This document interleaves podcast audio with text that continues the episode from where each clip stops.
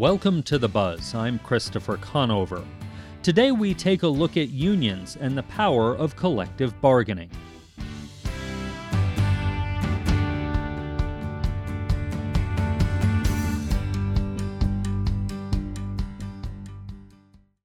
Union membership in the U.S. has been on the decline since the mid 1980s.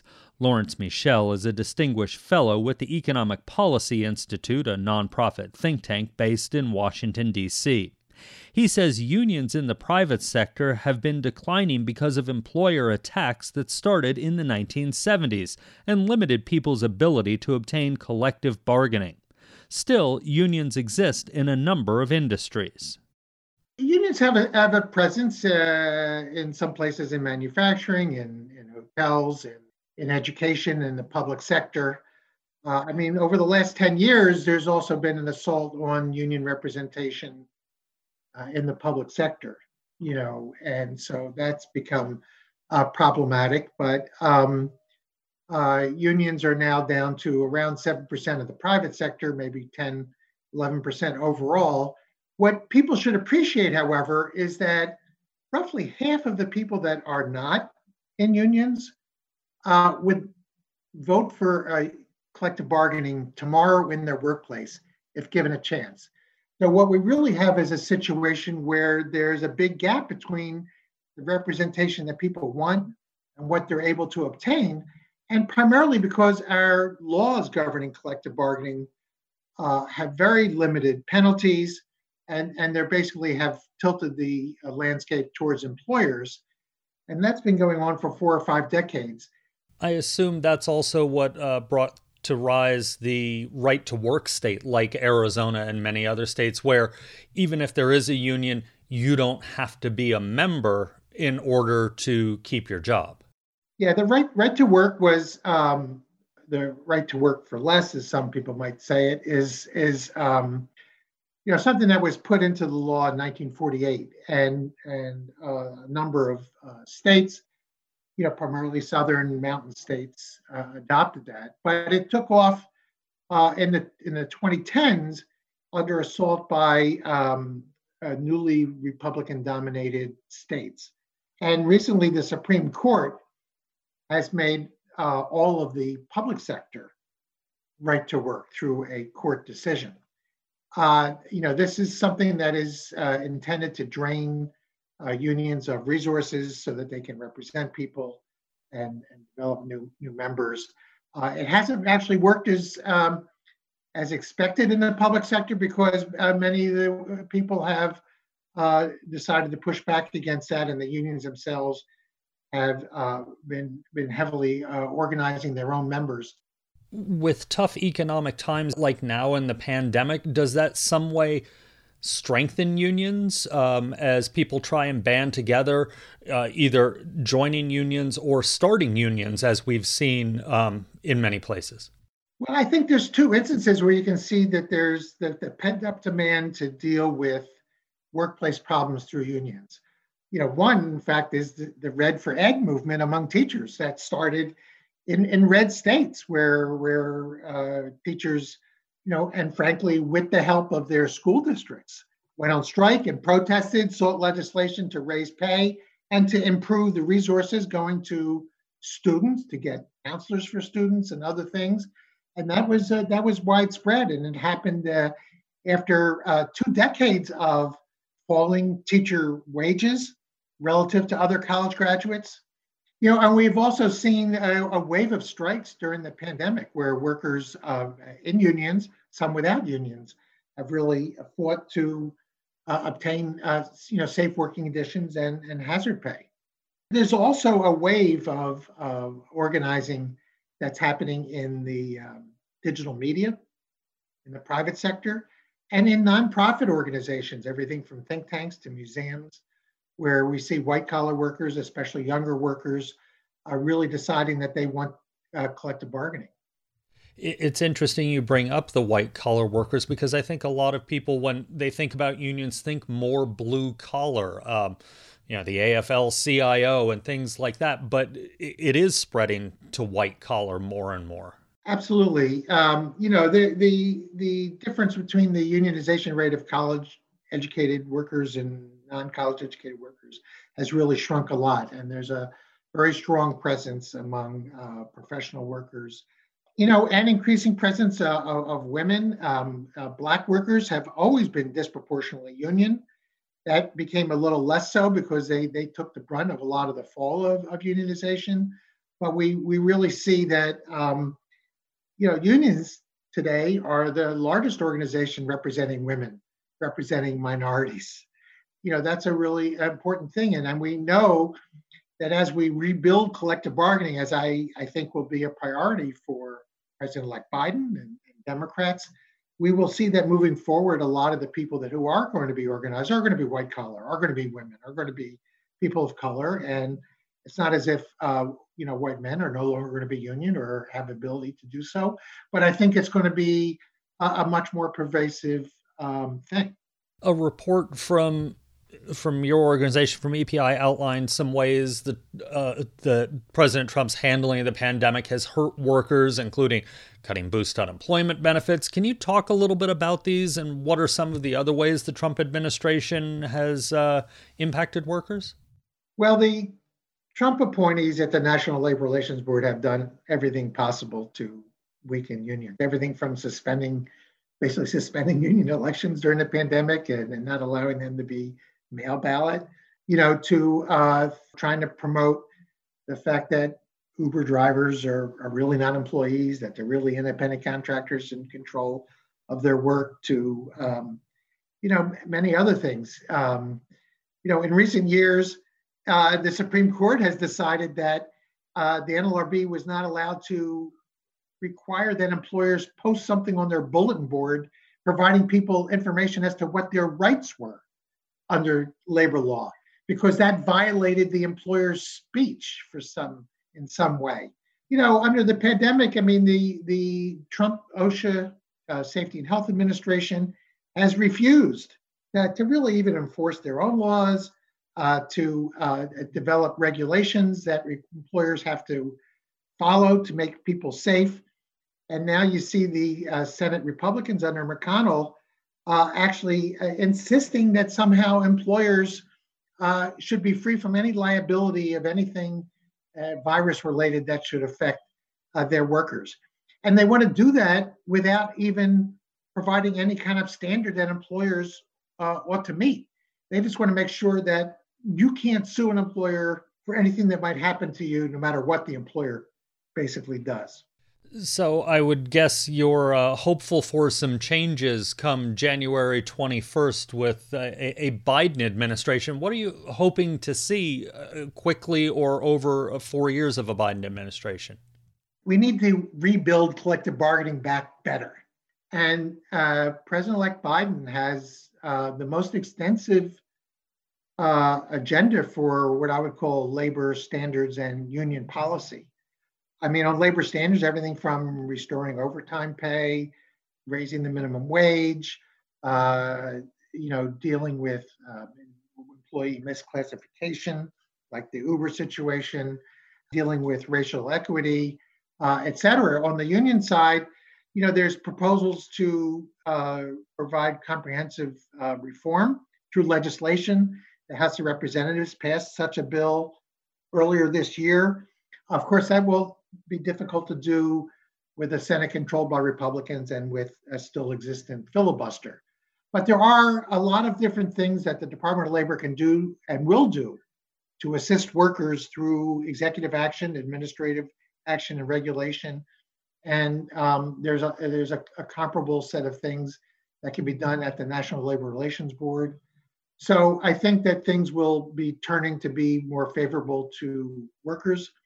You know, it's it's remarkable to me that uh, President Trump uh, billed himself as a pro-worker candidate, uh, and I think people don't really know the litany of all the ways that he has really served the Chamber of Commerce and, and employers uh, rather than than workers. But I think that era is now over.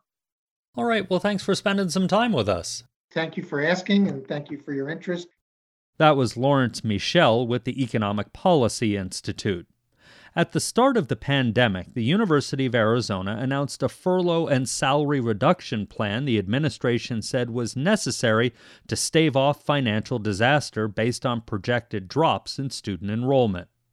The amount of pay cuts combined with the university's initial plan to resume in person classes in the fall prompted faculty and staff to form the Coalition for Academic Justice at UA.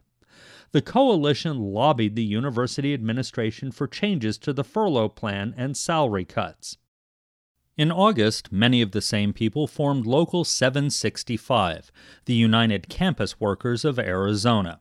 Celeste Gonzalez de Bustamante is a UA journalism professor and is a founding member of both the coalition and the union.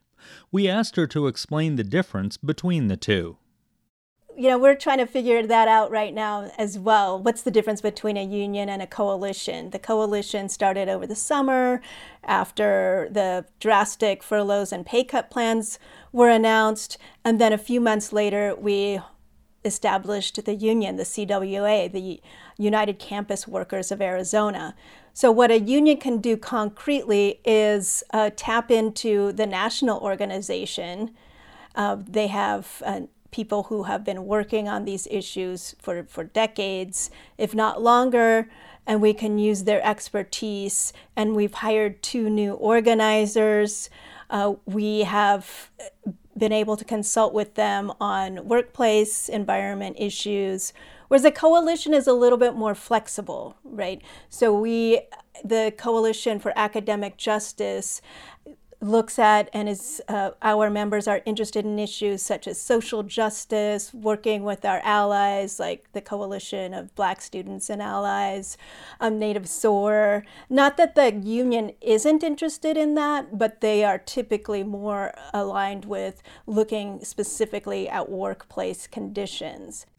And both are working, as you said, at different things, but also in parallel at the same time. So it, it, one is not exclusive of the other. Exactly, exactly. We think that we we can, as having both of these organizations, push back on the university on different issues in kind of different ways. For example, the as you know, the union cannot collectively bargain with the administrators of our university. It's uh, against state law, right? I mean, eventually down the line, we would love for state law to change and be able to do that. But for the time being, that's where the Coalition for Academic Justice, CAWA, can be effective and working very directly with shared governance groups, the faculty senate, some of these committees that have come out of the faculty senate, and also directly with um, some of the administrators. We've met with the head of HR uh, many, many times over the past months to find out exactly how many people are being laid off or are retiring in the midst of this pandemic and, and the challenges that we're facing. This isn't just faculty, it's not a staff union, it's faculty, staff, and grad students. And I assume undergrads could get involved, especially with the coalition, if they felt the need. That's right. We are different in that way. We're what we consider a wall to wall union. So basically, anybody who gets a paycheck from the university can join our union. And that's not typical of most unions on campuses. Most are faculty based or staff based or maybe grad students and uh, that's a challenge for us because uh, you know we work in our silos in a way and right now we we were trying to flatten that university's hierarchy. So that means that faculty are um, are working with grad students in ways that we haven't, uh, you know, in the past, and with staff, and so it's it's really rewarding to try to restructure the university in that way. But also, it's a challenge because we've never done that before. Once, hopefully, all of this pandemic is behind us, what do you see the role of the organizations going forward since they really did come out of the response to the pandemic? I think we are going to be working closely together to re envision what this university looks like. And uh, this is a, a, great time to be doing that because there we know there is a lot of change going on, but we want to be very much a part of that in terms of making sure that we don't change in ways that are are going to negatively impact students or faculty or staff, but also to re envision the way that we are, uh, we are working on this thing that we call, you know, higher education. And so that we have a higher education system that really connects and is for students in Arizona and that they get the highest quality education possible, that we don't drift away from our core mission, um, and that we have our core mission being um, teaching and outreach and research. We want to make sure that those are not forgotten in the midst of uh, everything that's going on and that we create a more just, equitable, and compassionate university. The university likes to talk about compassion, but we're not really seeing that in the way that they are making decisions right now. Um, let me just give you one example. We found out through the union and talking with some of the custodial staff that they since the pandemic have had to do much more work that uh, staff have uh, either retired or quit and then staff that are remaining are having to pick up that work and so they're doing more work and being forced to do that same um, to do more work with the same salary and in the same amount of time. So we've heard of, of uh, custodial workers who are mostly latina women and who are taking on the greatest greatest risks, they are having difficulties um, trying to get all their work done. They're getting hurt on the job, and so there are real serious issues about people not getting paid adequately, that they're not getting protected adequately. So that's what we're talking about when we're talking about re envisioning this university is protecting all of the people who make this university what it is one of the things that you all talked about very early in the formation uh, of the groups was the furlough plan. It ended earlier, or it's scheduled to end earlier than expected. Now it's supposed to end in February rather than in June. Uh, do you think the work that you all did and the expressed resistance to that plan helped change the furlough and make it end earlier? You know, I'm not in uh, conversations everyday conversations with President Robbins or Lisa Rulney, our CFO, but I have heard from other uh, administrators that we are being heard, that we are sort of being discussed in these higher level meetings. So I, I, can only say and and sort of come to the conclusion that yes, because we did push back, because we were bringing these issues to the faculty senate and otherwise and making them public, that the university did decide to at least scale back somewhat its initial really extreme furlough plan, which we're happy about, and we consider that a victory. All right. Well, thanks for spending some time with us. Yeah, thank you for your for your interest. That was Celeste Gonzalez de Bustamante, a UA journalism professor and founding member of the university's newly formed Coalition for Academic Justice and Union. When we talk about unions, many people may think of the Teamsters or trade industries, but many other groups are moving toward collective bargaining. Last year, the staff at the Arizona Republic, the state's largest newspaper, voted to form a union. Rebekah Sanders with the Arizona Republic says journalists across America have a long history of unionizing.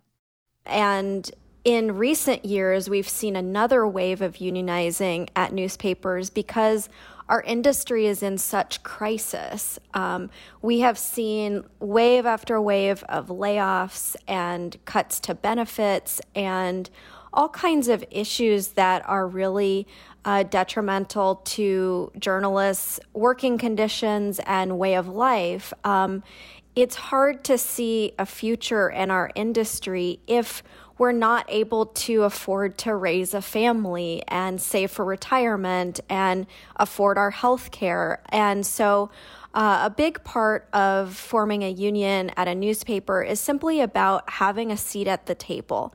Being able to have a conversation with the corporation or with management about benefits and wages and working hours and have some input on dis- big decisions that are affecting our lives what were the steps that led to that decision?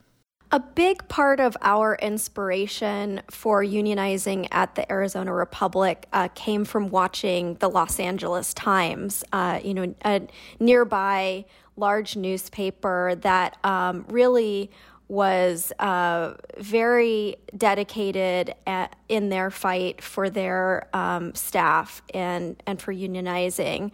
Um, so so they had a big influence on us. Um, the other large motivation was that Gannett, which is the umbrella corporation that owns the Arizona Republic, was preparing to go through a merger. And this was going to create the largest newspaper company in the country. And um, already the executives were talking about cutting three to four hundred million dollars in spending. Well, that means our 401ks. That means no more raises. That means higher healthcare costs, real impacts on real people um, when this merger went through. And those cuts were going to come down on us if we didn't uh, stand up for ourselves and say, no, we need to talk about this and we need to make the decisions that are best for our newsroom. Did you have an opportunity to talk with management kind of along the way, this continuum? And what was their reaction when it was announced that you all were going to try and form a union and then eventually did effective uh, uh, form a union? I see a union, uh, whether it's at a newspaper or elsewhere, as a benefit for management. We're able to, because we're talking to our coworkers day in, day out, and hearing each other's experiences and stories, we're able to bring to management's attention perhaps issues that are going wrong or you know that are need to be fixed that perhaps they're not aware of and we can talk about how to solve those issues before they fester into a bigger problem or or even someone leaving the paper because um, they felt like things weren't taken care of. Um, I see the union as a way to collaborate with management to make sure that we're offering the pay and benefits and working conditions that retains workers to do great journalism and allows them to you know live in their community and really uh, invest in doing great journalism here. What percentage of the staff ended up joining when we held our union election in October of 2019, 70% of the uh, eligible employees voted yes. So we won by a landslide. It was two to one. Um, right now, we're in the process of bargaining our first contract. So we don't exactly have, uh, you know, dues paying members until we um, ratify that first contract. But you know, bargaining a first contract is grueling, especially in this time when uh, budgets are tight and the company doesn't want to give up control of anything. But uh, we feel like it's really important to make sure that we're protected in this contract. So things like ensuring that all of our members have the protective gear for COVID and for protests that they need um, making sure that you can't just be fired for no reason. There has to be just cause. During the pandemic, uh, our company slashed the company 401k match uh, for employees across the country.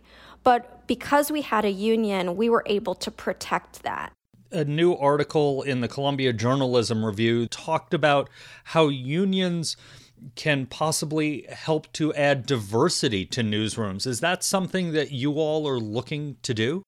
Absolutely. Diversity is a top value for our guild, and it's something that we care deeply about, and we're dedicated to bargaining in our contract uh, provisions that help diversity we have been asking Gannett to agree in our contract to improve hiring and recruitment and retention of people of color, women, people with disabilities, folks who are generally underrepresented in newsrooms.